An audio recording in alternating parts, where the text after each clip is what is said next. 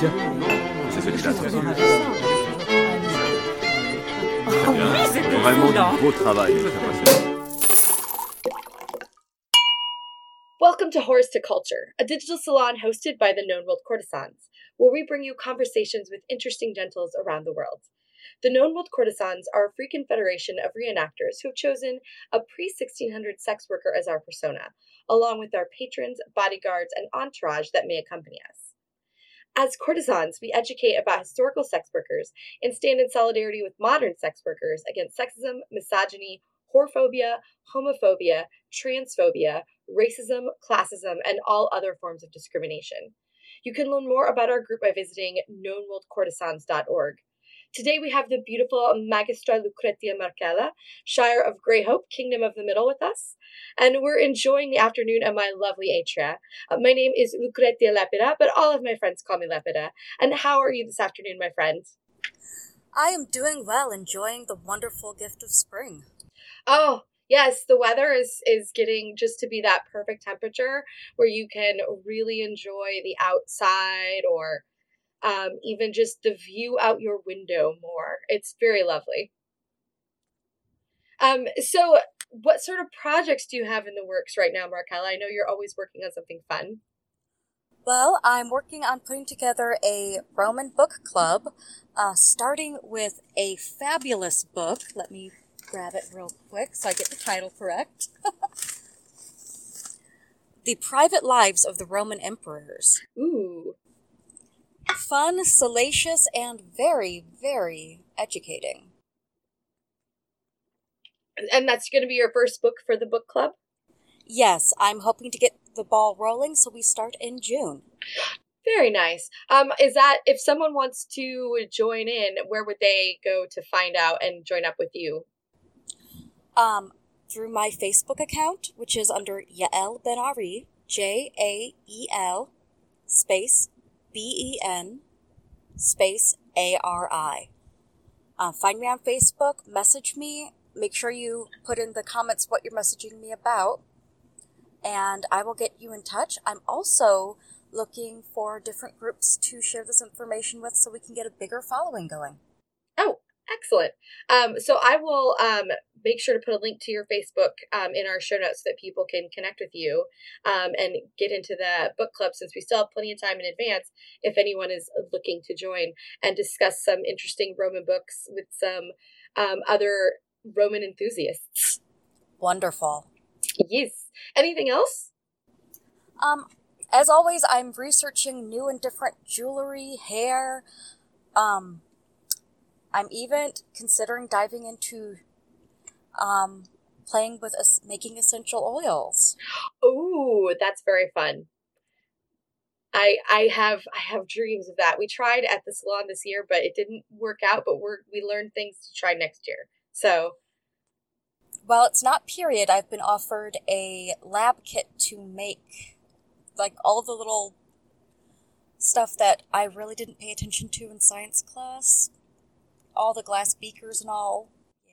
Yeah. Yeah which actually I was just talking with a woman who studies um, historical perfumes, and she was saying that she usually buys modern labware for all of her research because that way she's not worried about breaking it all the time. Which is that a, makes a lot of sense. Yeah, I was like, that is a good point because you know you spend a hundred dollars on a beaker because it's a Roman reproduction or something. You're not actually going to want to use it to make anything in you know? True. I actually own several beautiful pieces, several from historical glassworks, that are sitting on a shelf and I have not used appropriately, and I feel guilty every time I look at them. Right? But it's also like you're terrified that you're going to break them. Yes, and there's several pieces like, oh, that one came from my laurel. If I broke that, I'd be just destroyed. If I broke that one, that one came from mom. Yeah, yeah, definitely. Well and they start to carry a lot of things with them so you can't you can't just shug that off.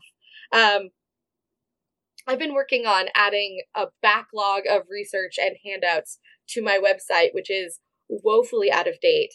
Um, but i'm but i'm getting there. I'm working on it. So um, I'm also um, setting up the announcements for next year's Known World Courtesans Ball, and I've already got people signed up to teach a bunch of dances. So um, it should be really awesome. I'm looking forward to where we're going with that, and just in general, where Known World Courtesans is going with our Gulf Wars presence. So um, Can't wait for next year. I know it's oh ugh, every year I'm just like next year Gulf Wars. I get so excited. it's like my new year. I literally like plan my whole year around it. So um And if things follow through, there will be a Roman day shade thanks to my Laurel, who's loaning us her Roman day shade. ooh Little presents just for us Romans. perfect. Perfect. Well, if I have my act together, I will try to make some posca for you guys to enjoy. Well, all of us to enjoy when we hang out in the Roman shade. If not, I'll bring stuff and we will just have fun making all sorts of delightful things. That sounds fantastic. Also, I have to give a shout out to your hair skills. Um because I you do such magnificent like historical updos and everything like that.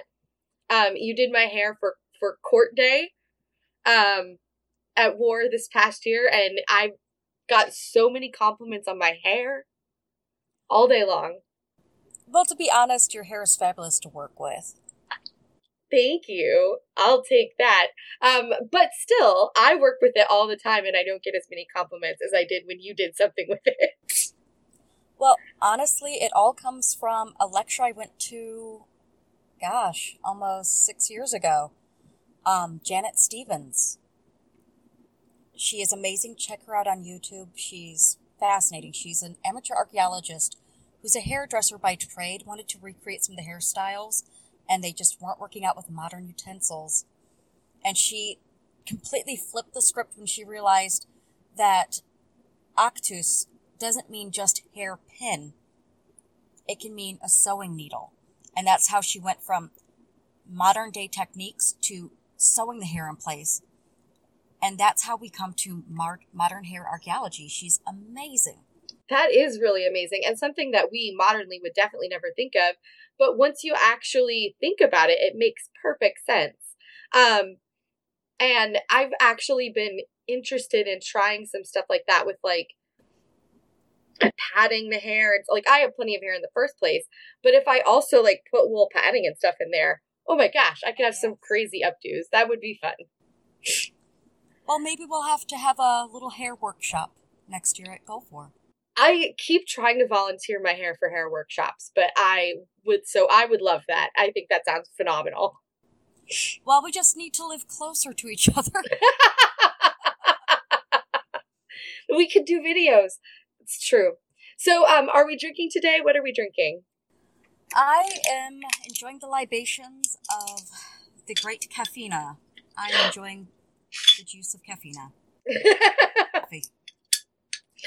well, Team Coffee is always welcome here, and uh, caffeine is one of our our very favorite things. I think everyone in the modern world, and even those in the modern world who try to live in the, the historical world, seem to love caffeine. I have actually broken out some alcohol for myself today. Lovely. I have some Angry Orchard hard cider, and I have their special rosé.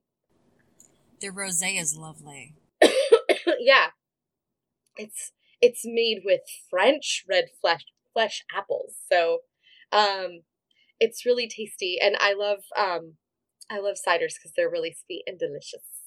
Uh, so we have a new patron for our Patreon for the salons, and I want to give a huge thank you to Medusa's Mirror for um, stepping up to help support us. Um, we're pursuing a goal of um, complete sustainability for the podcast. So if you're hearing this and you would like to contribute to that, that would be amazing. And what that means is that it will not be dependent on my um, not quite starving artist self being able to fit the bill for some of the things with the podcast. The podcast will be self sustaining. Um, at this point, and I mean, at all future points, I'm happy to fund it as much as I can, but I would like for it to be a little bit more sustainable um, so that it's not necessarily depending on me having good years um, on the makeup selling circuits or the, the book selling circuits, which are not reliable.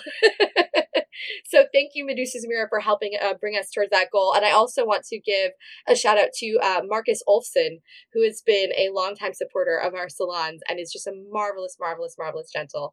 Um, so thank you um, to both of you and to all of our, our supporters on Patreon. We really appreciate it. And, um, you know, we the encouragement that you offer us it means so much um, it means so much and it, it, also is able to keep us going and and keep us doing these podcasts and actually expanding um, we've got a script manager um, wonderful Sophia, who was on our last episode's our script manager now. And we also have um, a marvelous uh, gentleman named Alistair, who is um, editing our podcast as well. So, um, because of your support, we're being able to expand, and that's just amazing. Um, so thanks for helping me bring my dream to life as well. Um, do you have any patrons that you would like to give a shout out to or I currently have no patrons. Um, so really I just want to shout out to anyone who is willing to inspire another Scadian to step up their game, to have fun and enjoy themselves. Well put. Well put. Very well put.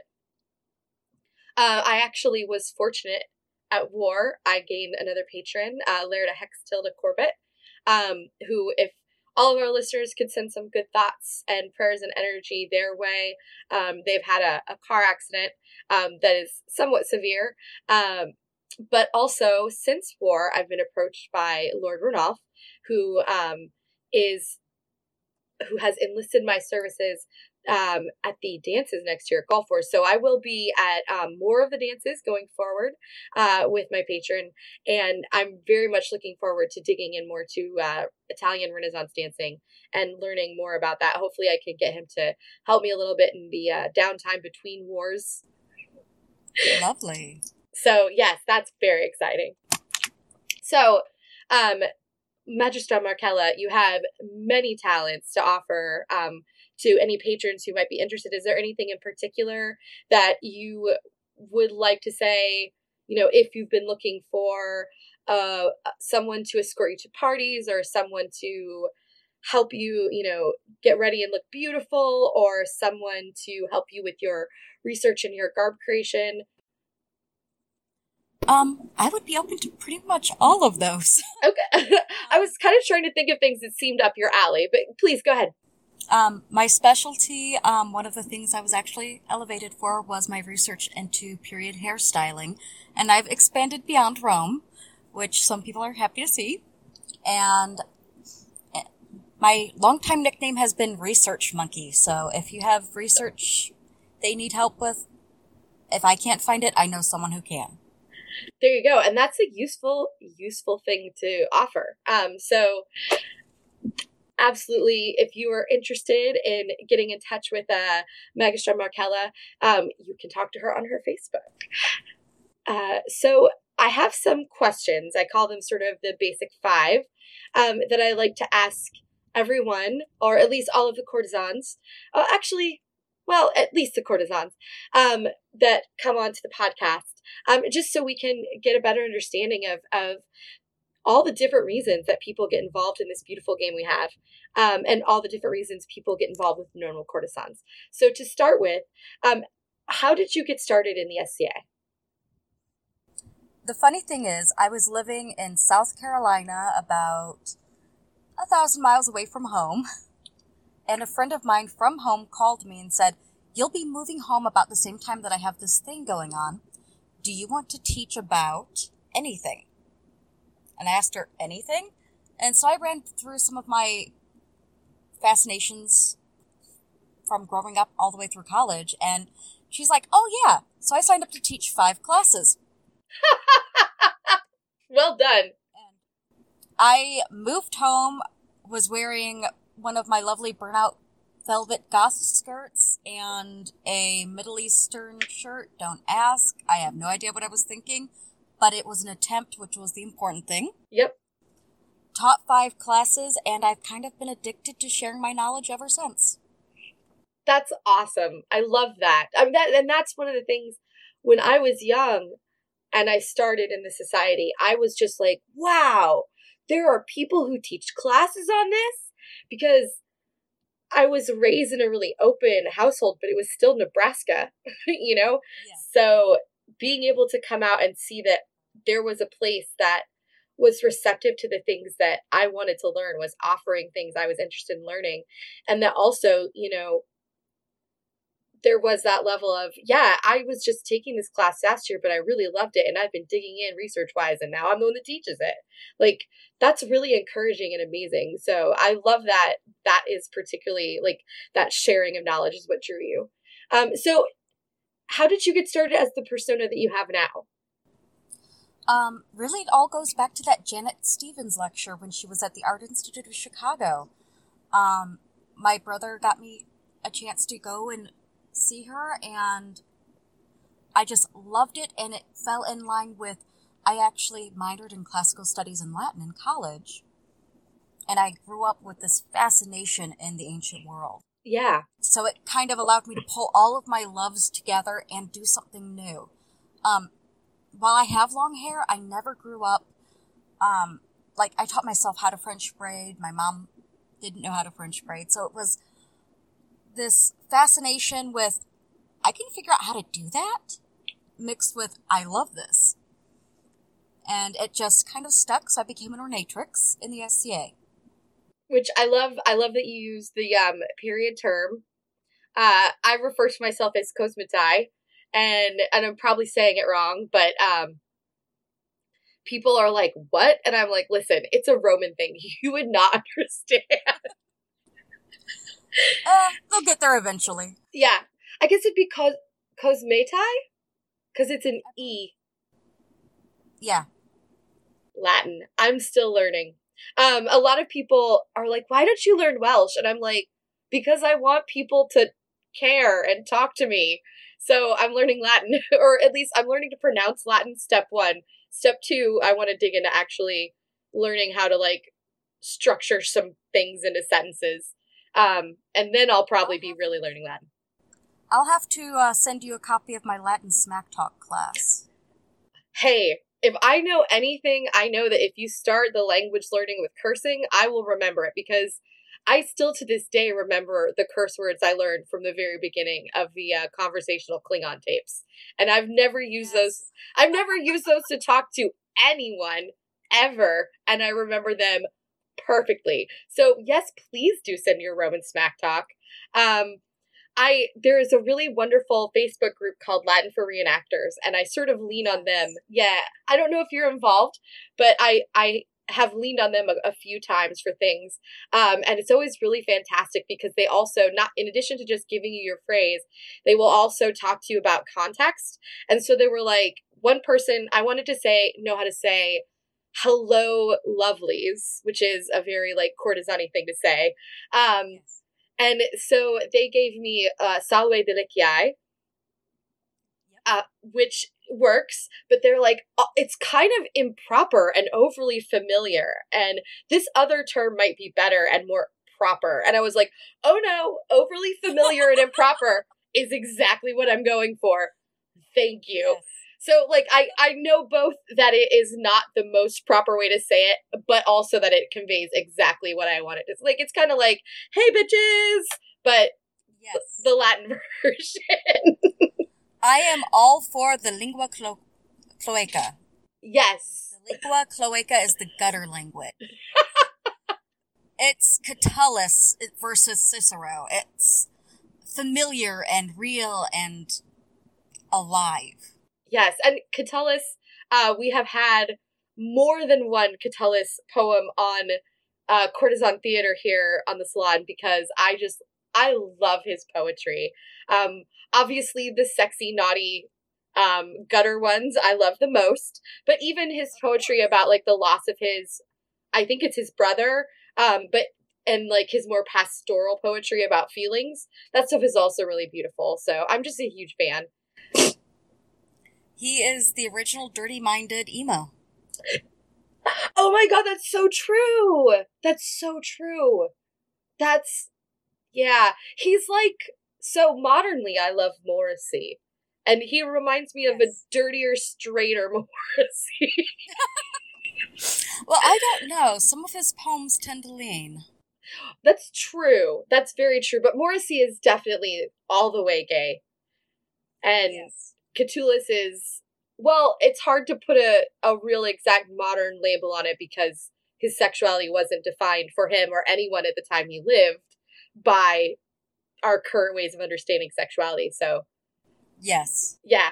When you get back to like pre well pre Victorian, I think I feel like the gender roles really change in ways that we don't understand without a lot of thought. And he was in a time pre Judeo Christian normative. Yes. So the world was a much different place, and we can't really judge it by modern standards. Oh yeah, because back then mercy meant killing someone now. That's what mercy was. Like when you said mercy, they're like, okay, and they would kill you. Because that was not prolonging your humiliation. And there was no word for please in Latin. Yes. Literally, if you wanted something, you would say, Amabo te, I would love you if you do this. That's so Roman. I know, I love it. I that's so I love how language can be so telling of psychology and culture even when so little of those things survive anywhere else. It's beautiful. And and part of why if you're delving into anything and you want to really understand it, you should at least branch out into everything touching on because you'll understand the thing you're studying so much better if you understand everything adjacent. Oh, yes, and Roman is such a transactional society. Yes, yes. I I th- I find it very charming in a way. Um, but I, I think a lot of people would probably find it very cold.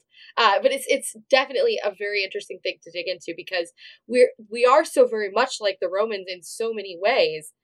And some of them we don't even understand because we don't understand what Romans are saying and we think they're saying different things, but actually they feel very similarly to us about many, many things. Um, and then you come across something that's completely alien and you're like, say what now? What? Yes? yeah, what now? Um, so what ins- oh, oh, please go on. Sometimes I feel like that talking to my nephew.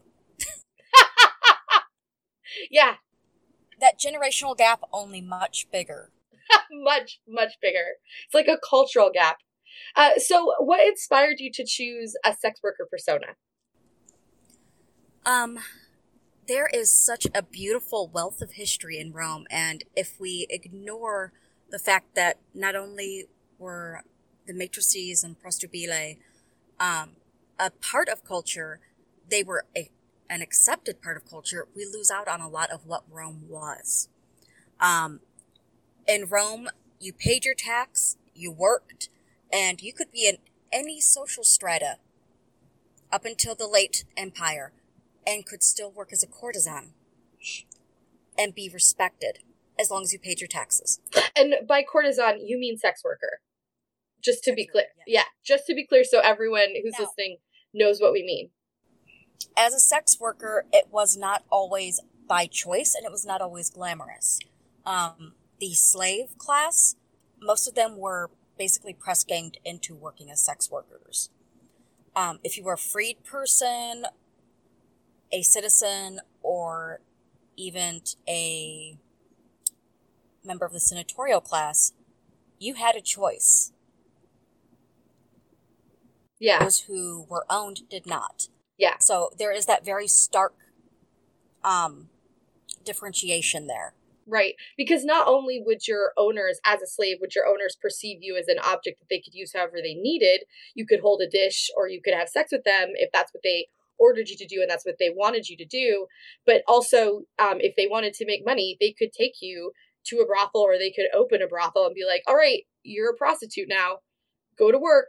And that was, it, it was the same as if they took you to a field of crops and were like, okay, you're harvesting this now go to work like that's that's what your job is you're a slave so that is absolutely an aspect of of sex work in rome that is something that when we recreate it we recreate it in the best possible way because we only recreate the the, the good things from history Yes, and if you start to look at that and draw parallels to modern, that's where you get the um, human trafficking. Yes.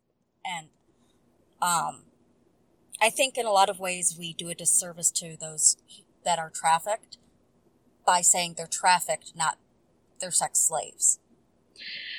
Because they do not have a choice. Yes, and I would I would agree, but I think and I think that that's a really interesting parallel to draw because um we focus in on the sexual aspects, but the reality is that trafficking is mostly about forced labor, of which sex work is only one type of forced labor. Right. And and so there are and actually on our human trafficking episode we talked about this we still have plenty of people that are effectively slaves even still in the united states um, they work in restaurants they mow lawns they do a lot of jobs that are basically invisible to us and one of them is being a sex worker um, so and in, i think you're absolutely right that we do a disservice to put um, words on it that are more comfortable for us to deal with than slavery you know what i mean yeah. Uh, we like to call it trafficking or whatever because calling these people slaves, it, it's it's upsetting to know that we have slaves in our midst because we're so about being the land of the free and all these things. Um, we have enough trouble dealing with our own legacy of slavery, in you know ignoring the fact that we still have slaves in our country, more or less. Um, not more or less. They, I mean, they are people who are forced to labor are slaves. Um, volunteer laborers, no, no. Uh, so I, I agree with you completely that it does a disservice to anyone who's forced to work in any kind of job that they're not willing to do. Um, and uh, and I think then as as people who um, are advocating for voluntary sex workers and consenting sex workers nowadays, we also owe it to modern sex workers to separate out the fact that non-consenting sex workers are in a very different situation and advocating very for them so. and advocating for them um, in a different way than we're advocating for consensual and consenting sex workers um, very much so so just the rich sort of sexual history and the knowledge of how important um, sex workers were and, and specifically well, you know, eh, you can. I feel like in Rome, you can't even say specifically sort of the rock star courtesan types because there are so many things that what we would consider to be very like low class sex workers, um, street walking sex workers, or brothel prostitutes. There are so many ways that they influence the culture as well. Very much so. I mean, everyone thinks that the Facinii are mainly seen outside Lupanaria, the brothels. When you realize that they're all over the place, but without the brothels being marked with Facinii, would we have realized the cultural significance? Yeah. Very true. I mean, just small details can change the facet of how you view an entire culture. Um, for example, when Janet Stephens realized that in Latin, the same word for hairpin was the same word for sewing needle. Yeah. That small, minute detail can change our perspective on history completely. Yeah, it's true. It is it um the thing that comes to mind from my own research is is cold cream, which is something that's yes. been been around since the second century.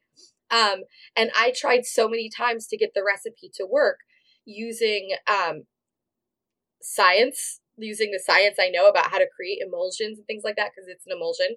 Um, but ultimately, the thing that worked was to put it all in a pot, like to follow the instructions, put it all in a pot and just let it all come together. So that that paying attention and going back to um, not the basics, but going back to the primary sources and back to um, the original evidence that we have can teach us so much. So tell us more about your courtesan persona. What is what is their story? So it's not really that fleshed out. Um, predominantly, I'm focusing on women were allowed to, if they were citizens or equus or um, hires like the senatorial class, they could choose to keep their dowry and basically become a woman of their own means and they could choose a career such as some women went into philosophy, like, oh, I cannot remember her name. Egypt. Hypatia? Hypatia, thank you. Took me a second too, but I was there. I, I gotcha. She chose to be a scholar. Um, other women chose to start careers owning their own taverna, their own little. Rome had these little corner shops that are basically fast food counters. They could own one of those. They could own property on their own. They could. Yeah, they. Hairstylists. I mean, it gave them an option without having to marry. Yeah. And it was also an option gone to by many widowed women. Okay. Um, if they were married at a young age and they didn't want to go through that again and their husband died in the wars or of old age, which wasn't uncommon, Yeah. and they didn't want to remarry, they could keep their status and go into a career. And I think that's an aspect of history that needs to be represented. Also, it gives me a chance to play with the hairstyling a bit. Yeah. Well, and I like I like um as a business owner um myself, who's someone who's always been self-employed. Um, I love finding other entrepreneurial women in history, and they're absolutely there.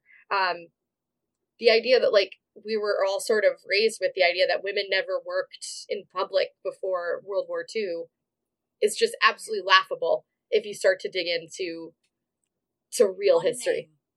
name. One name, Caterina Sforza. Oh God.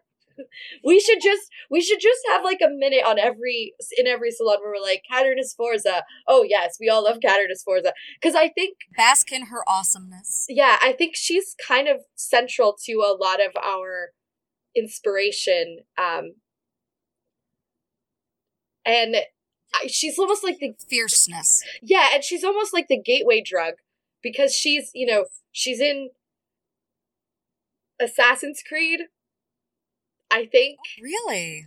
Yes, one of them, whichever is the history game where they jump back and forth through different time periods in history.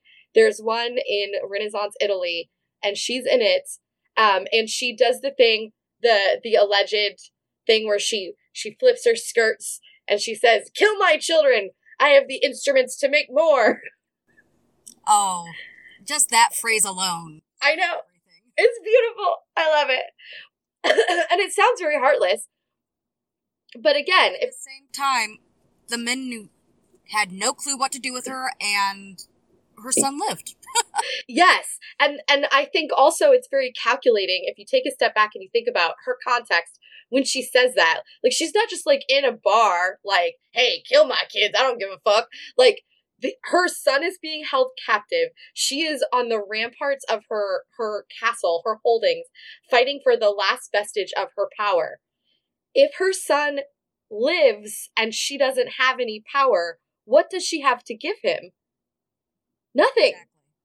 So she says that it's like it's like when you're like there's a hostage situation you're like nah i don't care about that girl. You go ahead and kill her.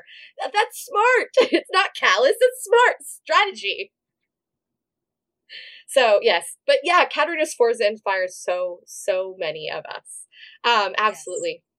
So what is your dream in the sca what what really why do you play? Like what's that magic thing For me, it's getting to share knowledge with like minded people who want to learn. And it's getting to see people explore history in a way that the school system doesn't allow. yeah or at least doesn't encourage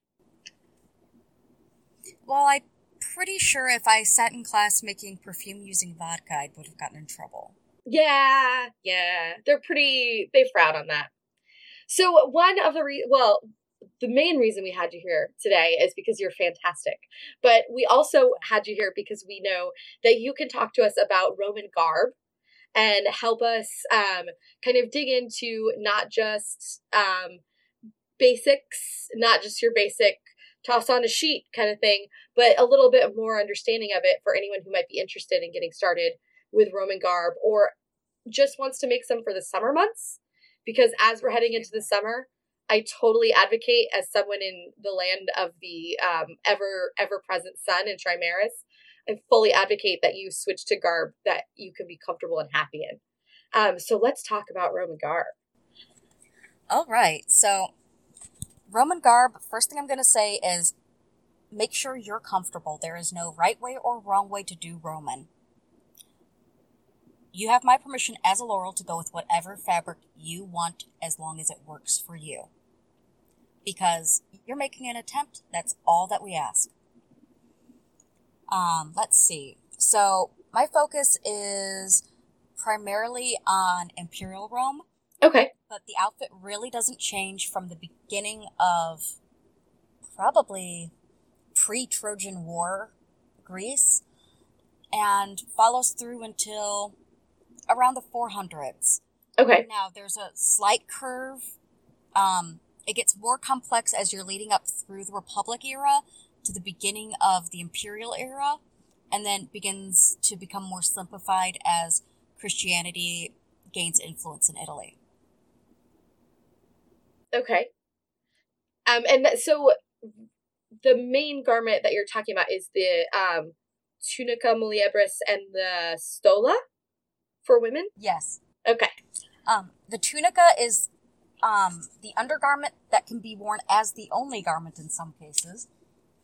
Um, the tunica, um, there's two different styles that I've seen that are widely worn in the SCA. One is basically a T tunic that you cut along the top seam of the shoulders and pin it at increments to create the neck seam and then connectors in between the sleeve for the sleeves so you have the nice little cutouts on the sleeves. Yeah. Um, you can do that with a solid sleeve though. That's another way to do it, especially if you want to wear it in the winter. Okay. Um, that piece, you can do it as a T tunic or just simply lay two rectangles. Now, the measurements are going to be important. There are no specific measurements. You go by person. I tend to do the width of the fabric, so selvage to selvage, as the sides. Okay. And then my height is whatever, oh, sorry, my length is whatever I want lengthwise. So I start at my shoulders and usually I go to the ground, which is what's appro- appropriate for a patrician. Okay. And you can do whatever length men use, usually wore about knee length. So yes, you can wear this outfit as a man too. But um, some women like to wear them a little bit shorter. Do whatever's comfortable for you. If you want to do the mini skirt because it's hot as Hades wherever you're at, do the mini skirt. Well, and the Romans didn't suffer. I mean, like they did, but they they adjusted their clothing when they went to different places. Oh, Um, It it wasn't like a, a like a uniform. I mean, to to a certain extent, it was, which we're going to get into the cultural meanings of the different garb and things like that, um, and what they And a lot of signify. It was environmental and fabric choice. Yeah, but they they did adjust. Like you know, they may be making something out of wool in Rome, but when they go to Africa, they probably aren't still making that out of wool. Lightweight linen or possibly cotton in northern Africa. Yeah, and because cotton is available there, and also they're not dumb. I mean, the, the Roman Empire. Learned from the Egyptians. Yeah, the Roman Empire wasn't founded on people like not acquiring new knowledge or not being open to flex and and flexible enough to uh to work to their advantage. We're the Borg of the ancient world. I love that description. It seems very apt. I showed my little geekdom there, but I grew up at sci-fi cons, so I have an excuse for being strange. You don't ever need an excuse for being strange in the SCA. That that's just that's just us. So um and the sto but the stola wasn't something men wore. The stola was specifically just for women. Specifically for women. Men, if they wanted extra warmth, they would either wear a second tunica, Okay. or sometimes a third or fourth, or a capelet, very similar to a short pala, or an actual toga. But the toga was reserved for special occasions, which we'll get into later. Okay. Uh so the um So it would be normal for me as a person in Rome to be able to look around and tell the social class of people by their clothing, or would it be by fabric choice and ornamentation? A little of everything. Um, if you're just wearing a tunica, you were either a slave or a freed person, most likely. Okay. Now, freed person or up could wear the stola. Matrons and citizens were allowed to wear the palla. Okay. And then ornamentation was the thing. Conspicuous consumption was the way of Rome. They didn't have sports cars, so men decked out their wives. Okay. Sound familiar, anybody? Anybody? the, yeah, the conspicuous consumption is a thing. I mean, it recurs whenever you have fabulously wealthy people in any time period. But I think it's just so, it's so much, and so much reminds me of modern America and, and specifically how it's not just a certain group of people. Like, in in the high middle ages in Europe, there were only some people who were like, I'm going to live in a shiny white castle. You know what I mean? But modern Americans and Romans are like, no, we're all entitled to nice things. Um, so you have just a, plurif- a proliferation of um, a sort of like dupe industry that like exists to like there's the luxury industry and then there's the like near luxury industry where they've got like listen we can paint those columns to look like porphyry you know and they to look like fancy marble um, and that's a whole part of the roman economy and the roman world was um, catering to the needs of like the aspirant wealthy, um, which we totally have in America. But I think in a lot of time Like periods in history, purses, yes, like knockoff purses where you have a Prado instead of a Prada. yes, or like um, my my ex husband used to build houses, and they would get columns, and they'd just be like hollow. Extra thick cardboard columns that would be painted to look like marble on the outside, um, and they have no real purpose, but they look right. they look right. They look so fancy. Um, and, and that sort of thing. Like the McMansions. McMansions are a great example of that phenomena. Um, we, we're all entitled to a castle, damn it. We don't have to wait. Um, we don't have to give that only to the, the certain group of people. That's for all of us. How did the culture of Rome influence the garb or influence the clothing that they wore? Um, at the beginning of Rome, so we're talking from the founding, so time period of Romulus and Remus through the rape of the Sabine, through, I know that's a terrible phrase, the incorporation of Sabine women through force. How about that? I, I like rape since it is through force. it's honest. But that early time period before their expansion into Latinum and Veii, um, it would probably they most of the women would wear at most a tunica, possibly with a stola, and they wouldn't be overly glamorized. okay. The warrior priest mentality, the farmer priest of early Rome, as you're leading through the time of the kings. And then once the Republic started up and the wealth expanded exponentially and Rome grew rapidly, people started to really show off and wear more layers because if you're wearing more cloth, then obviously you can afford it, right? Right. And that's where you get the opulent jewelry and layers of luxurious fabric and the introduction of silk. Thank you, Alexander the Great. Yes. That's, and we should remember that silk in the Western world goes all the way back that far. Thank you, thank you, thank you. A lot of people go, Well, you're wearing silk. Romans didn't wear silk. I'm like, Oh, yes. Yes, they did. Fight me. Oh, I've had these arguments with Laurels, and then the look on their faces when I go, I'm making an effort. That's the important thing. Is Yes. When you can't get through to that person, just say, I'm making an effort. Yeah. Or just smile and nod and say thank you for your concern. Or if you like Spanish, say El burro sabe más que tú. he knows more than you. and hope they don't speak Spanish too. Uh, Do just make sure you have good sandals on to run. good advice. So, uh, and so it's it's the expansion of wealth, the expansion of the culture, the ability to have more luxury goods imported from other places. Um, and then how how does the how does the empire, the transition empire, and then the later empire affect that? Well, the beginning of the empire is where you begin to have um, you have people like Augustus who starts legislating morality more, and you have Septimus Severus who says uh, patrician women can't be um, meretrices or courtesans anymore. You have this legislation of morality as Christianity gains influence, and that leads to the hair veils coming back into fashion, less jewelry, and tunica at least, stola at most. The palla went to the wayside. Okay. I I and the the image I always have when I think of late period Roman are the um the Phantom mummy paintings. Yes, Fayum is my favorite. Fayum, not Phantom. There is a lovely website.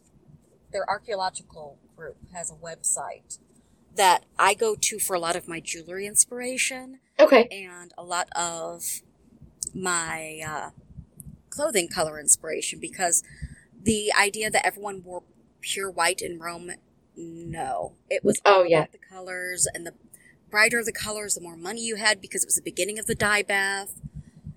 If you liked Absolutely. your slaves, you gave them colored, even if it was just pastel. Yeah. Like your slaves, they got natural color.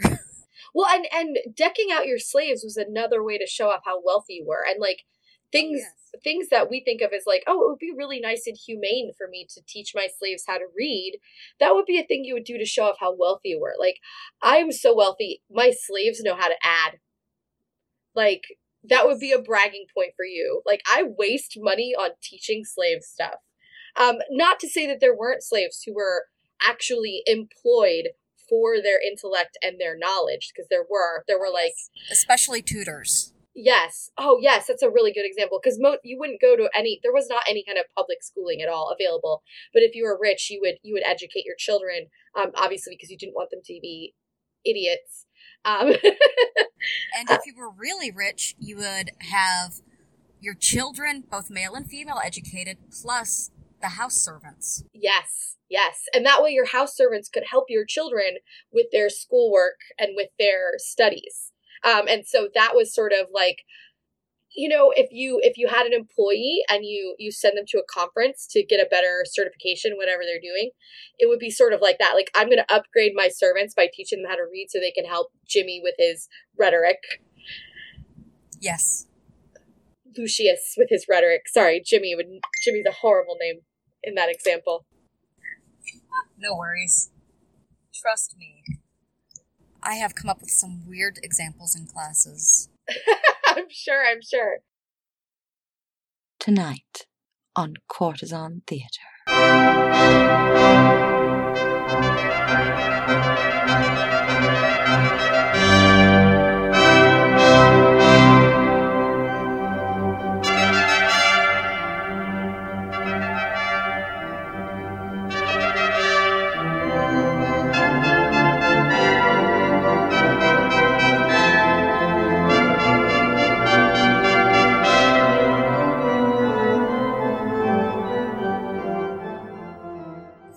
Famous Korean writer Im Je wrote this poem for the courtesan Hanu, which was a pen name meaning chilly showers, sometime between 1549 and 1587. The northern sky seemed clear, so I set off without a cloak. But snow had appeared on the mountains, cold rain fills the field. Today I met with chilly showers. Shall I freeze in bed tonight? Hanu responded with, What's all this talk of freezing? Why should you be cold tonight? With a duck bordered pillow and a kingfisher quilt, how can you freeze tonight? Today you have met chilly showers. Will you melt in bed? Thus Im Je was invited to join Hanu in bed.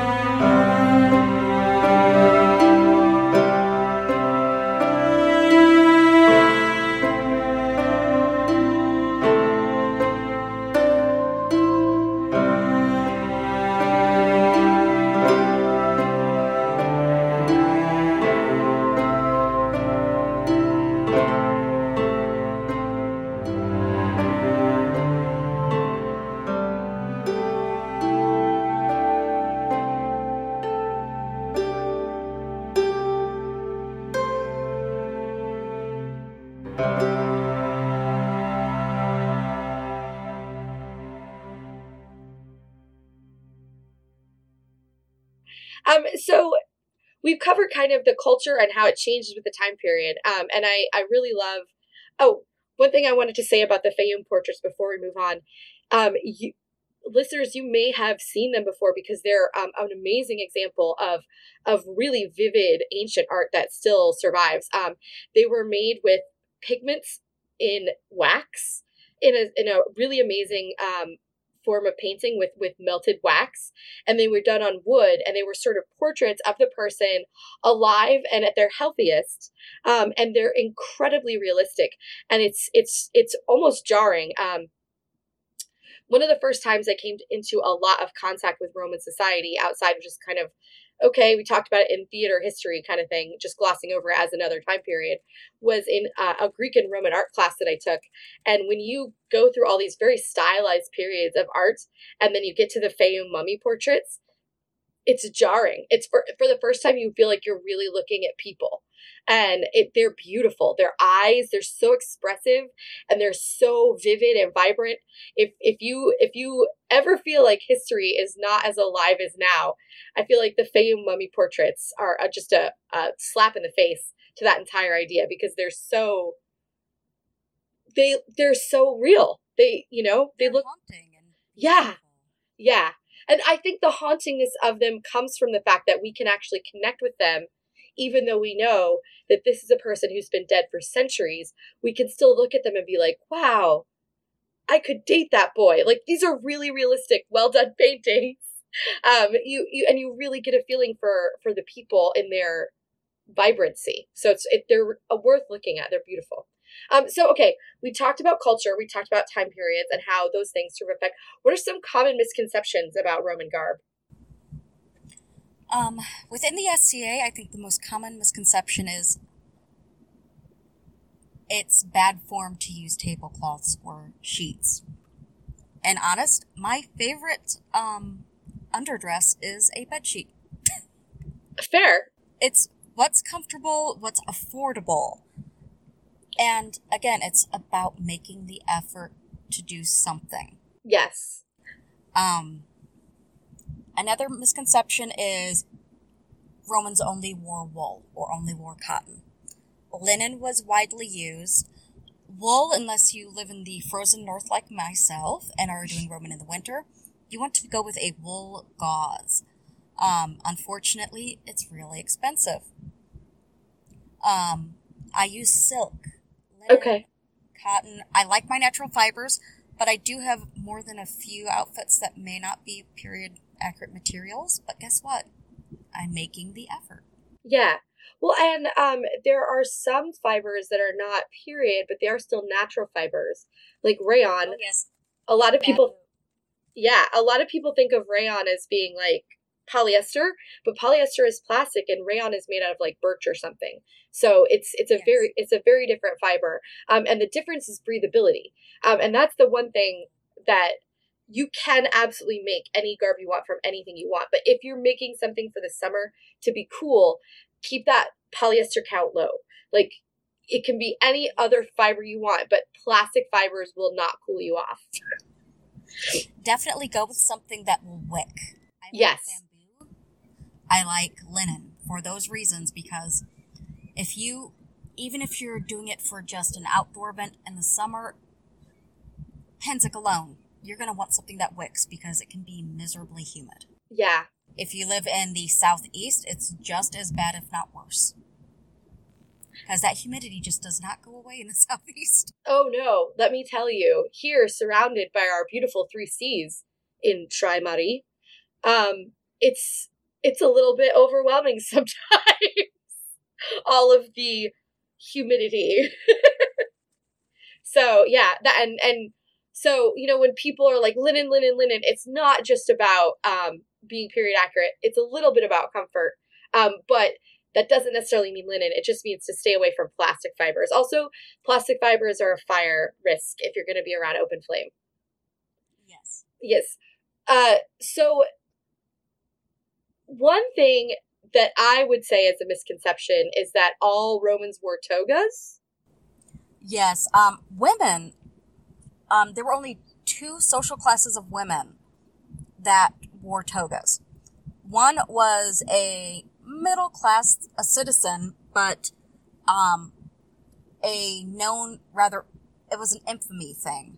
Um, a woman who was a sex worker, but also didn't pay her taxes. It was like a shunning thing. Okay. And an adulteress, a woman who got caught. Yeah. she would be forced to wear a toga.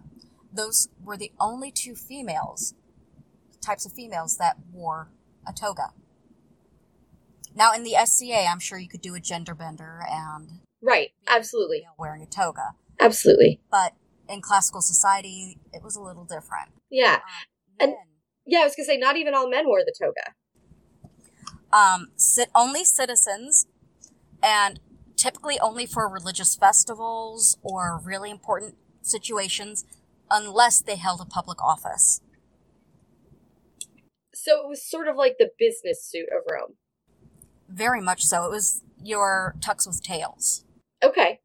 So above a level above just a business suit.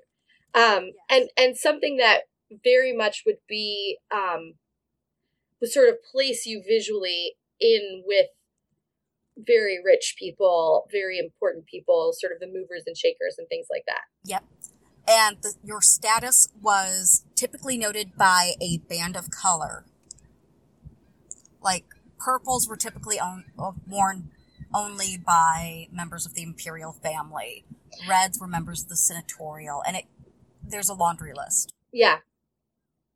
And and then so the brightness and the width of that band and the color was a visual Yes. note of how of how important you were and how wealthy you were. And also the toga virilis, which is the main toga we're thinking about, what had to be undeniably white. It had to be the purest white you could get. So they would actually um, launder their um, toga in distilled urine for the ammonia. And for the bleaching action. Yes. All right. Well, and that that they collected urine, I know, and you could sell your urine um to You could sell your urine, or sometimes laundresses would have a bucket outside and say, "Hey, I'll give you this if you do that." Yep. And I know that there were taberna who would have like a piss pot and then they would collect and they would collect it and they would sell it. So if you're drinking in the taberna, they're also making money off of all the alcohol you pee out. Yes, And that's the ultimate in recycling. uh, yeah, that's that's recycling and it's also that's um that's frugal. That's real frugality right there. um so where's a good place to start for inspiration for Roman garb? Like if you just kind of want to get an idea of what what pretty outfit you're going to make for yourself. My first suggestion is look at statues, how the outfits fall. Uh, go online and look at different reenactors that you happen to know that do Roman. Look at, I know I'm going to hear some collective eye rolling here, but look at the neoclassical paintings from the Renaissance and up through Regency era. Yeah. And It'll give you an idea. Right. And the thing about those paintings is that those paintings present us with these historical looks, but they are showing it to us in a modern way. Um, because classical painting is very stylized. So it's really hard to get an idea of what you're looking at. Like the statues are very naturalistic, but the paintings are not necessarily. So, you know, you don't necessarily get a good idea of what the clothing actually looked like from the paintings of that are contemporary. But those neoclassical paintings are made by later people who are fascinated with the Romans. So you have to take it with a grain of salt that's going to be colored by their own sort of ideas, but it still gives you an actual like modern sort of look at what those people would have looked like wearing those garments. So I don't I don't think that's the worst advice. Like that I've been super inspired by some Tadema paintings, I'm not to lie. Um, some of my favorite resources are actually museums. The Museum of Naples, the Met, and the Art Institute of Chicago all have um, 3D scans of some of their sculptures, so you can see the statue in three dimensions. Oh, that sounds like it would be really helpful. That's amazing. And that's given me ideas on how to. Some of the dress patterns you kind of weigh down a little bit so they lay right. So it's given me ideas on how to weigh them down. Okay. It's given me ideas on different ways to cut the fabric. It's just fascinating. Yeah, well, and I, I expect with that you'd be able to kind of trace out the different layers of the fabric, um, and Yes. figure out which which what's going where, what's attaching to what. Um, I think another thing that would be useful to look at um, is to make sure to find some of the research they're doing on the painted statues because most of the statues we see and we think are white are actually um, just white now, and in history they would have been painted and looked colors. were right. Oh, like honestly, garish colors. Like let's not play. Yes. Our ideas about things matching and coordinating and going together are clearly modern.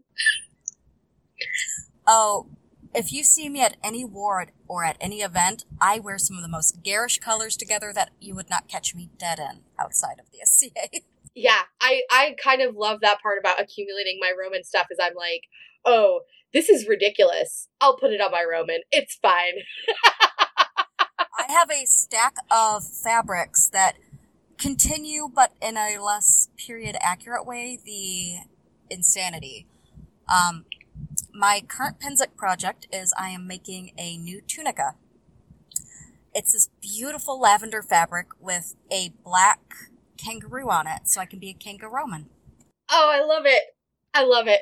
That's fantastic. It will be an accurately hand sewn tunica. See, that's fun. That's fun. That's the fun we have. I love it. Um, Anyone who knows me knows I have to do something that's not normal. Being too serious isn't the way to be. I think that's good advice. I mean, we can all take ourselves a little bit too seriously sometimes, so it never hurts to to take a breath, take a laugh, and step back. Um, so, at, oh, go ahead, please. even at my own elevation, I was completely accurate skin out for my elevation. And I had made a new necklace. On one side, it was numbers surrounded by laurel leaves, which was completely accurate for being elevated to the Order of the Laurel. After the elevation, I switched it around. It was a brothel coin necklace. So I love that necklace. I have seen it and I love it so very, very, very much. there will be more available at Pennsic. The four that were made at Gulf War sold, and I couldn't be happier. Awesome. So, do you make the brothel coin necklaces, or does the gent who makes the brothel coins make them? The gent who makes the brothel coins gives me drilled coins, Okay. and I make the necklaces. Okay. Team effort, and we have so much fun. That's awesome. I love that. And he is just such a doll. Um, He is. I don't know his I name. I believe he is uh, Greg from Okay. Medallions. All right. I, I was like, he's the guy from Medieval Medallions with the brothel coins. But apparently his name is Greg. Yes. Um, I believe he's one of Nata's patrons. Mmm. Well done, Nata. Well done, Nata. Um, his wife is another courtesan, that's amazing. keeping it in the family. I love it. Uh, so where should we go for patterns if we want to start Um, making Roman clothes? as long as no one makes fun of my horrible drawing skills, I'm going to send you copies of my little diagrams I've done up Oh, awesome. So we will have those in our show notes. use. And anyone who wants to contact me for clarification or questions, I love answering questions. I love being able to share any bit of knowledge that I may have. Um, and is the best way to do that still Facebook or email? What's your preference? Uh, Facebook, I'm most likely to get Okay, to quicker. that's fair. We'll put your Facebook. crazy. Yeah, no, life is crazy, and and it's um I as someone now who's accumulated people um from my classes on my Facebook, it's so easy to just be like they'll be like, what kind of mortar and pestle do I need? And I'll be like a non-porous one, and then we all go back about our day, and it's fine. Versus like I gotta check into my email, I gotta look. The, it's it's much faster just do a little Facebook message, so I totally understand.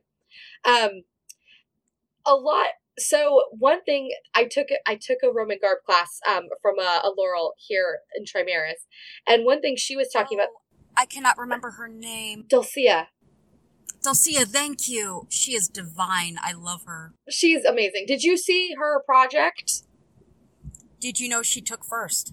I did, because I mean, she's from Trimaris, so they announced it in court. But did you did you see? It was amazing. Oh my gosh, I felt so insecure in my knowledge. no, no, no. That she She is so generous with her knowledge and yes, excitement about it. And yes. I could bow at the feet of the master and spend days learning from her. I I really love her, and I'm I love that I I can just roll up at an event and be like, hey, hey. And during hugs, sometimes we'll be like, so I've been thinking about this wool thing, and we'll just like talk about little random bits of Roman philosophy or whatever. It's very fun. But one thing she mentioned in her garb class um, was that they were not actually using pieces of fabric that they cut and assembled the way we're used to thinking about clothes at all. They were weaving it. Actually, just wrap. Well, and they would Weave it to size and then they would wrap it.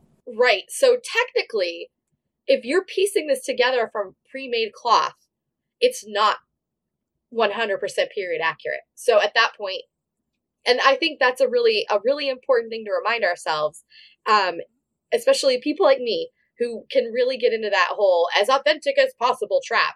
Um, for Roman garb, especially, if you're making that original compromise, then why not have it also be comfortable? Exactly. And I have this wonderful six foot rule. If it looks right from six feet away, wonderful. If they're so close that they can tell that you didn't do it 100% accurate, they're buying you dinner. They better be. And that's the point that even if you don't eat beef, you order the really expensive steak right. to your dog. I think that depends on if they're nice or not. Good point.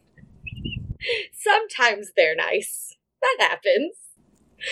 Uh, so we talked a little bit about fabric, but are so you're specifically recommending linen, cotton, and silk as sort of the go-to if you're not specific and wool. Um, and try to get a thinner wool if you're not specifically dressing for warmth. Um, tropical weight wool works really nice, Okay. but it is a little cost prohibitive. Okay. That it, and it, it's it's it's one of those things. It's like it's cost prohibitive for us because no one wears that anymore. But in the Roman world, that would have been a really common way to weave wool. Because I mean, it's it's Italy, guys. It's not like cold.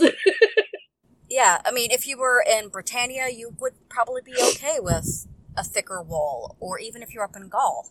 right. But you could tell by how the statues and how the fabric drapes that it's not wool the way we're used to thinking about wool.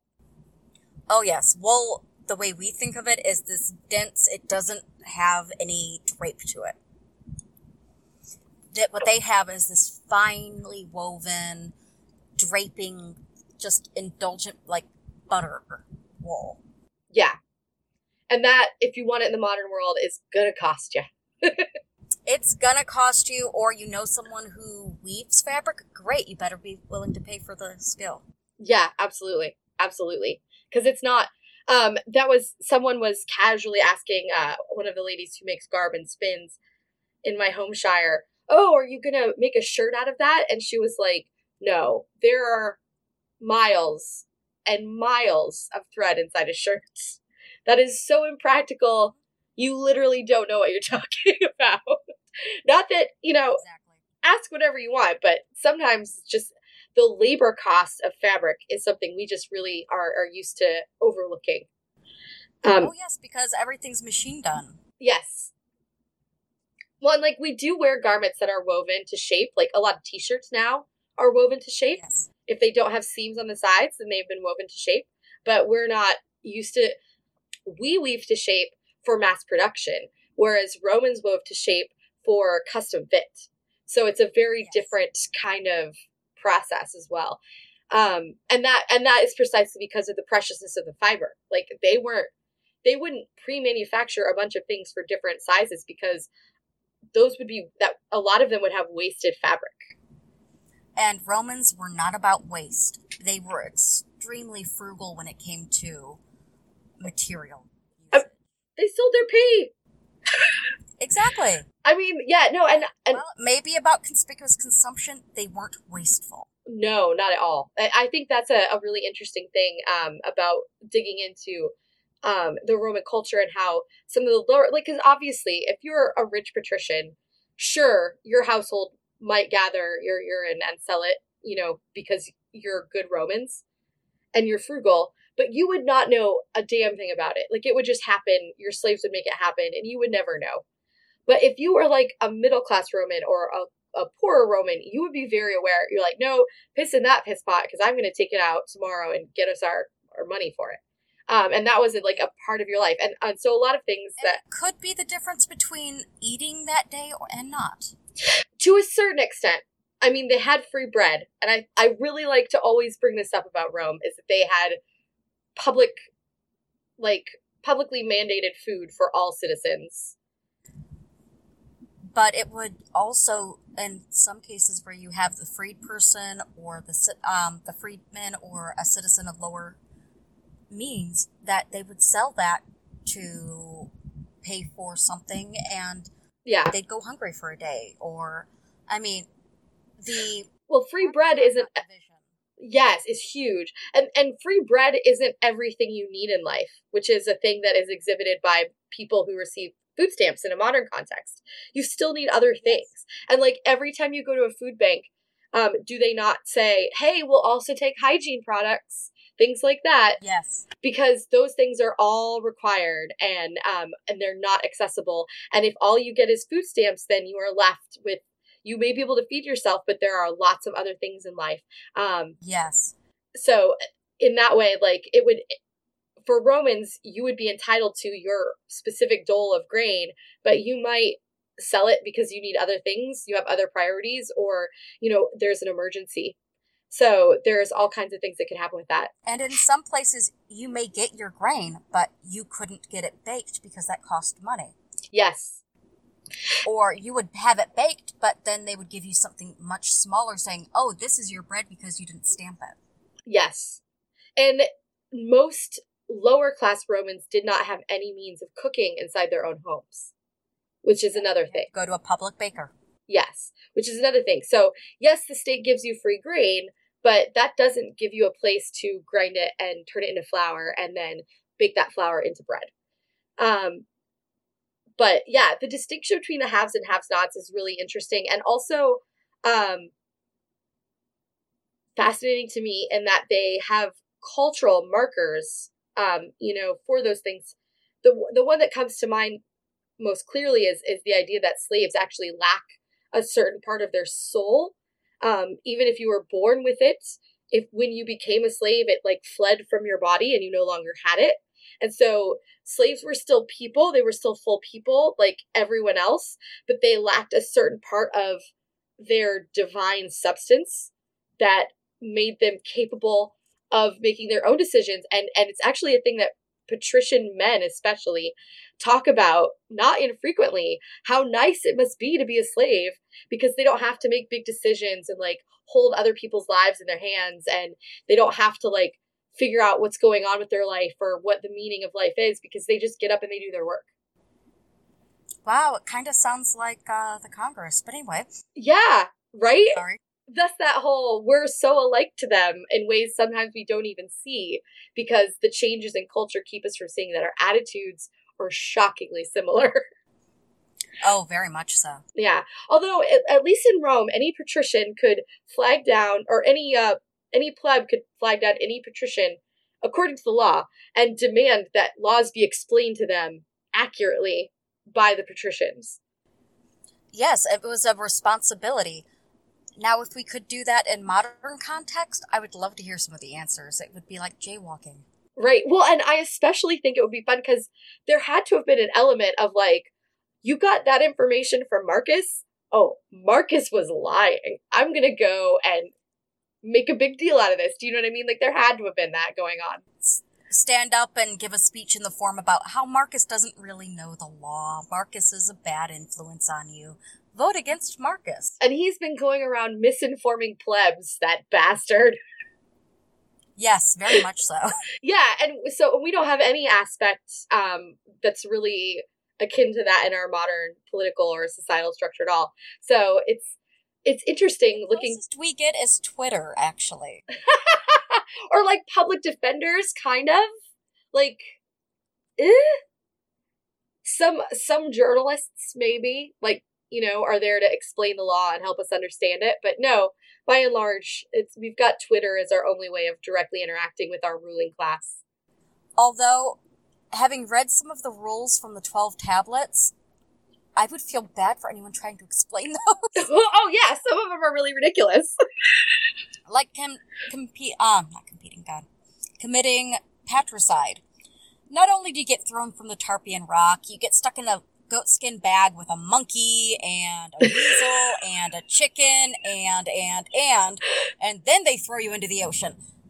so they wait they stuff they put you in a bag first and throw you off the tarpeian rock or they throw you off the in a bag okay and with with put with a menagerie hungry dog. okay It's a menagerie of hungry animals. okay and then they throw you And off the rock you all off the cliff into the ocean into the ocean. okay gotcha I was just overkill, but I guess it makes a point. yeah i mean i guess i i, I was just wondering about the order of operations there It's bizarre. It, it is in the uh, it is in the laws. It's- yeah yes, it is a law. yeah so okay back to garb how how no no not your fault my fault um so how how do you wear can you give some tips on how to wear roman garb Okay, so I love being able to change how I wear my Roman. It's basically based on whatever's comfortable on you. You don't have to drape it the same way I do. You don't have to belt it the same way I do. It's whatever's comfortable. The two places that I would suggest belting to avoid the frumpy is stay either at your natural waist or just under your bust okay and watch how you zhuzh the fabric to kind of make it lay right because I have looked like I had like a mutant bust at one point. It looked like I weighed about 200 pounds more than I actually weigh at another point. So stand in front of a mirror, play with it, take your time and have fun with it. Whatever you think you look best in, you look best in. Um, I love doing my fibulae, but if you don't want to do fibulae on the sleeves, at each of those points, you can use buttons. I use the hat, the buttons with a hank. I almost call them a hasp, but a hank on the back that you can just sew together, and it doesn't show that it's a button. mine has beads actually Ooh, lovely, excellent choice. Um, for my elevation, I used pearls. oh nice Um, I also have one that I'm working on that I will be using natural shells. Just That- because. that sounds so pretty i i won't lie i get a little inspired by rome watching rome i love the clothes on that they're not Is Yes. Rome the one with Lucy Lawless? No, No, that's that Spartacus. Spartacus. Yes. Okay, Lucy Lawless was born to be a Roman. I I cannot disagree with this in any way, shape, or form. She looks fantastic. Was great, um, especially the freed person and the lower class citizen clothing Okay. in Rome. Fabulous. Um, I go to shows like that. I try to ignore the historical accuracy or lack thereof, Yeah. but in a lot of cases, the clothing is wonderful. Like in Gladiator, I liked it up to the point of the sheer, definitely non-natural fiber wrap thingy that pours Apollo. Yeah. Yeah. I get snarky. I apologize. No, it's okay. It's okay for me to judge TV shows like that, but I never judge another SCAdian like that because you have no idea what they went through to make that or get It's- that together. It's true. They might have been up to the last minute doing something, and it doesn't matter um, what your judgment is. It, it's probably their latest thing. You know what I mean? So you never know what someone's worked really hard on. You should not should not hate on other people's garb. Um, Um, last Just- Pennsic, I had a young lady who she had been to the hospital in Butler for heat stroke the day before. She bought fabric from a vendor at Pennsic and stapled it together. Yep. And it held together. I told her if anyone looked at it sideways, I gave her my card and told her, have them come talk to me and I'll explain that it's none of their darn business. She made an effort. Yeah, absolutely. I I have stapled together clothing. Like not to make it usually, but I have in an emergency. I've stapled hems. Uh. I'm from the theater world, so I've stapled everything. Um, when I was tailoring shirts last year, I stapled it instead of pinned it. yeah. Well, my mom Works really well. It does, honestly. My mom makes clothing. Like she she's a thrifty, wonderful, frugal lady who makes dresses and is really good at it. And she's amazing. Um, and she raised me right and she taught me good practices. But I went to theater school also, and they taught me efficiency, efficiency and expediency. Um, and I, I just remember the first time I was I was home for the summer from college and I wanted to wear a shirt and it had gotten it was like a really gauzy hippie shirt and it had gotten ripped in the armpit at some point and then in the wash it split even farther and I couldn't wear it anymore until I fixed it. And so I just looked at it and I was trying to leave the house like, you know, right now. So I just walked out of the bedroom, get the stapler from the desk and just staple the armpit of my shirt walk back into the bedroom. My father is like, what have I just witnessed? This is an abomination. because my father has lived with my mom and and her sewing and real sewing and he knows that she taught me better than this. My mom says, "Well, that seemed like it would work." And the great thing is, if they're not looking too close, no. it works. The worst thing about that was If they get so close that they see it, right. They need to buy you dinner. I think that's valid. Well, and, and the worst thing about that was that since it was in my armpit, occasionally I'd move my arm and one of the staples would like hit against my body and uh, it was cold. But that's the only complaint I had. It's the only complaint I had. Um, but it, it worked perfectly for the night. I came home, took the staples out, sewed it for real, and continued to wear it for another several years. So, you know, it's Exactly. you don't staple forever, but you can staple for the night. That's fine. So, accessories, hair, makeup. Any suggestions for those things? Ooh, okay. Um, I can send you some diagrams for some of the basic hairstyles that really work for Rome. Um, any time period in Rome, just a low placed bun Okay. at the back of your head. So, like at the nape of your neck, or like, Just a touch higher than the nape of your neck. okay, Because that was based on portraiture and how people talk about it. The nape of your neck was something really sexy, apparently. oh, so that's like your like sexy. Sed- Peekaboo androgynous thing. oh, so okay, is it like is it sed- is it seductive or is it like uh slightly like a little peekaboo, sexy. I guess it's like the girls that wear the little jewel band across their lower back, and it's like, hey, look, I'm cracking a smile, and it's shiny. Oh, okay, gotcha, gotcha. Okay, Oh, thank God you understood that. I did. I totally did. okay. jewelry. Romans loved their jewelry. If you don't have a lot of money to spend, but you're willing to wait a few weeks to get it, go online, look up Indian Bollywood jewelry. It's costume jewelry, and it is so eerily perfectly Roman. Okay. Um, also, bangle bracelets, um, pearls. I mean, the list goes on. I mean, Yeah.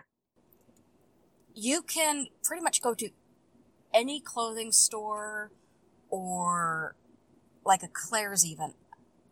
I usually don't drop names of stores, but um, I was running late to an event. I had completely forgotten all of my jewelry, which is totally unlike me because I make all my jewelry. And I ran into a Claire's, found a necklace, and went close enough, Yep. and it worked. Sometimes Definitely also talk to your artisans because you can find pieces that work beautifully for Roman, rather inexpensive in the SCA. Okay.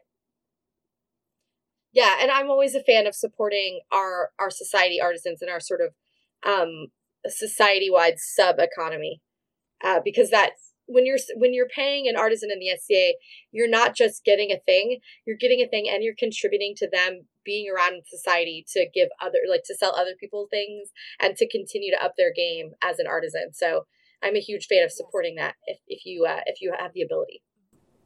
And if people want, they can contact me via Facebook and I'll send them the list of my preferred vendors that always make the best stuff and I'm never disappointed. Would you be willing to give that to us to post on the uh, show notes? Yes. Awesome. Okay, cool. but um, makeup, it's preferred um, their women to have pale, pale skin. Not like I've never seen the sun in 50 years, just lighter than most people. Because if you're out in the sun a lot, it means you had to work. Yeah, and they used arsenic usually for that whitening effect. Oh, yes. Arsenic, um, a bunch of things. If you can find a sunscreen that uses zinc oxide, Yep. it works great. Um, as someone who's allergic to sunlight, I use it a lot. Oh, you too? I'm also allergic to the sun. Um, It hates me. Yeah. So the um the and specifically with the zinc oxide, you're meaning one of the ones that leaves a little bit of whiteness on your skin. Yes. It Yes. gives you that lovely, almost pearlescent look to your skin. yes. Um, Romans love their bright colors. Again, thank you, Alexander the Great. Um, red lipstick, carmine red, Oh, yes. came through Egypt up into Rome. And it's one of my favorite colors to wear. Um, eyeliner, they would actually use coal, so a nice dark gray or black would work. Um, And sparkles are fine. of- I want to say, Yes. just to interject, sparkles are fine in all these things because they were using a lot of heavy metal pigments a lot of times. And heavy metal pigments, um, they look gorgeous. They're very beautiful because they they do usually have a shimmer or a sparkle to them. Um, especially the eyeliner. And one thing I love is they actually would crush um, minerals to make their eyeshadow in a lot of cases. So you would have like the light purple from lapis or a light green from malachite. And they would also use natural berries for tints on their skin or, I mean, the variety is there. Yeah. And I think every skin tone works beautifully for Roman. Yeah. Well, and they um I was really interested in reading about the painted statues because they had like Yes. go-to pigments for painted statues of people who clearly have a white skin tone or pale skin tone, Caucasian skin tone. But they also are they also have statues that are clearly not white people and they have different pigments that they're using for them. So the Romans were sort of they their beauty ideal with I think was more about um like a glowing healthy look whatever your skin Yes. tone was than specifically about being white. And when we say pale and glowing people think white and we don't mean white. We mean pale and glowing for whatever your skin type is, your skin tone skin type. Um, I have olive skin, so I tend to wear the light beige. Okay. I can't even remember. I almost never buy foundation. but I use just um, a sunscreen that has that hint of lightning from the zinc. Yep. And it just makes my skin glow. It's a pearlescent. It's really nice, but most of the time I hide from the sun. Yeah. Agreed. Well, and and you've seen the makeups that I make and they all use zinc. So, um it's it's the same uh it's a, it's a an easier way to get the effect than using the full period um makeup regimen. So, did men wear makeup? Oh yes. Um it was Yes. a gender normative thing. It was a I have the money, I'm gonna look pretty too. Yes. And men almost more because they were out in the public more Mhm. In a lot of cases. They would spend more money on their own makeup. And now it became more pronounced around the time of Nero and Claudius, where the face whitening became more of a male thing. Oh, really? But yes, I'm almost over the top, almost drag queen looking. Oh man. I think it's fascinating. But again, that was at the very high echelons, like the super, super senatorial, um, imperial family level. Oh my gosh. Conspicuous consumption, along with the oiled ringlets that were more Grecian up until that point. Yeah. Dude, you cannot be historical without perfumed oil. Like, Yes. I don't know how to do it. And people don't think about that or we're terrified of putting oil on ourselves and we're very scent um averse sometimes, but like all of history is just drenched in perfumed oil. I love my lavender and my uh, rose scented oils, but also I kind of am in love with my oil that I scented with uh, orange blossom. Ooh, Even though oranges were not period for Rome. not for Rome. This was not. Because it, it was still in Asia, and I don't even know if the oranges were fully oranges yet, because originally both oranges and lemons, and I think maybe limes, came from uh, another fruit. So, Yes. and I'm not sure how the domestication and development of those things went, because guess what? It's Eastern history, not Western history, Yay! and we're bad at that. we're working on it. I love that one thing leads to another, leads to another, and you have to learn so much, and I love it. Yes. Well, and like the the rabbit holes you can go down and the things you can end up learning um, are just fascinating. So, okay, I just am thrilled to know that Roman men wore makeup. I had a sneaking suspicion based on my research and and cultural influences and things like that. But um, so I'm my my Roman persona is specifically um second century, like Marcus Aurelius, Hadrian. Were they still really big into the uh, white face for dudes at that point, or is that too late? It was more of a healthy glow. Okay, at that point. Um, but that's when the curls and the l- little bit longer hair and the beards are starting to come in. Oh yes, the beards. That's that's part of why I picked it because Galen, but also as soon as I realized when it was, I was like, "Oh, I picked the one time in Rome where everyone is beardy." Yes. But they still didn't wear pants. Pants No. barbarians. Yes. I say that all the time. Like even in my mundane life to people who don't understand. I have a friend who came up all excited. He had dressed late period Roman and he was so excited to show it to me. And I'm like, you're wearing pants. You got to take off those pants. Terrible afterwards. The only kind of pants that are acceptable are those little um Roman legion pants. yes, brachii. That's it. Those. Those are I don't it, they're hot. It's weird. I don't know. I maybe have watched too many things with Romans. uh yeah. so jewelry, elaborate hairstyles, conspicuous display of makeup and perfume. Um any other little touches? Um, just have fun with it. Um, I've had people ask what one of my pes- pet peeves was in the past, and like an idiot, I spoke before thinking, and I said flip flops with Roman. And I've actually come to a better perspective now, and it's one of those if you're having fun and you're making an attempt, Yeah. it's about making that attempt. So before you give grief about something not being a 100% accurate, ask if they're having fun. Yeah, absolutely. Absolutely. Well, and I think one thing that's important for a Roman a Roman look is that you remember that as a Roman, the world is yours. Yes. I mean, it's yours.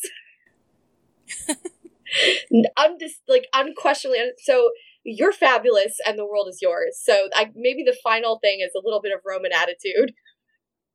And if Yes, someone gives you if someone gives you grief that it's not quite perfect, be like, I'm sorry you feel that way. Or just do the arched eyebrow, like, and you're speaking to me. yes. What makes you think that you have the right to tell a freeborn Roman what to do ever? It's one of those situations where I'm glad I have RBF Yeah. because I can get away with just looking at people like, I have no clue what you're saying, leave me alone. yeah, I have concentrating bitch face, so it doesn't it doesn't work out quite as well, but And remember, if there's ever an opportunity to recline and lounge, you're a Roman, do it. Oh yeah, definitely. You should always lounge. If possible, lounge. You've seen my bench that I proudly bring with me to events. yes. I'm actually looking at making it to a war this summer that will be very hot, and, and so I told one of my traveling my potential traveling companions that I plan to literally just lay on a bench, fanning myself and drinking sekanjabin as much as possible for survival. And, and recruit some uh, lovely little cabana boys. I think that might be. I think that might be part of it.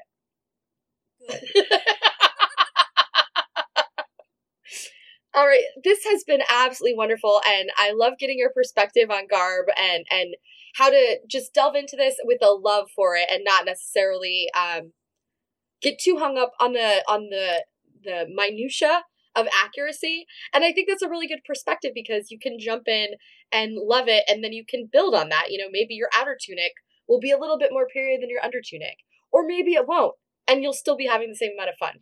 So I think that that's really putting the emphasis where it belongs, um, and not And somewhere there will else. be diagrams, and I'll be available for questions. yes, anything I can do to help anyone build their game and have fun.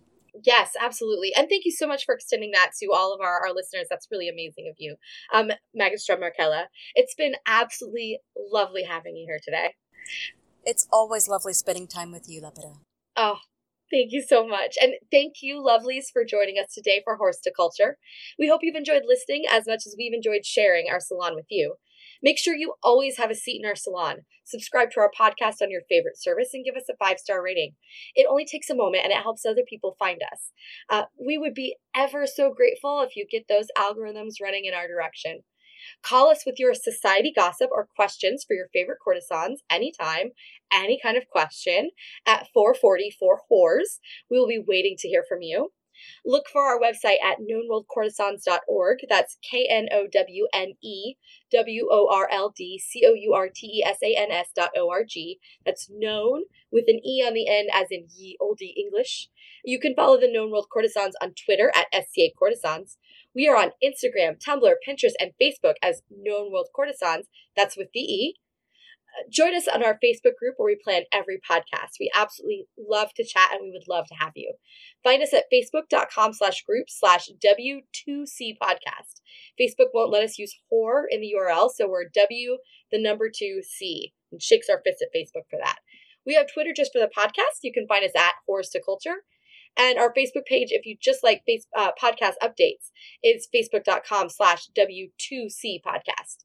You can also support us by becoming our patron on Patreon.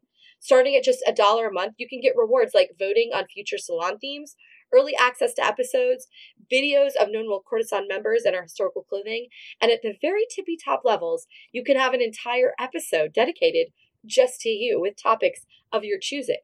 Every one of our salons is a labor of love, but with your help we can better we can get better recording equipment and basic recording equipment to more of our members so we can bring you more voices and more stories. Please support marginalized voices in podcasting today. Become a patron at www.patreon.com slash whores to culture. To support modern sex workers worldwide, please visit the Red Umbrella Fund at redumbrellafund.org.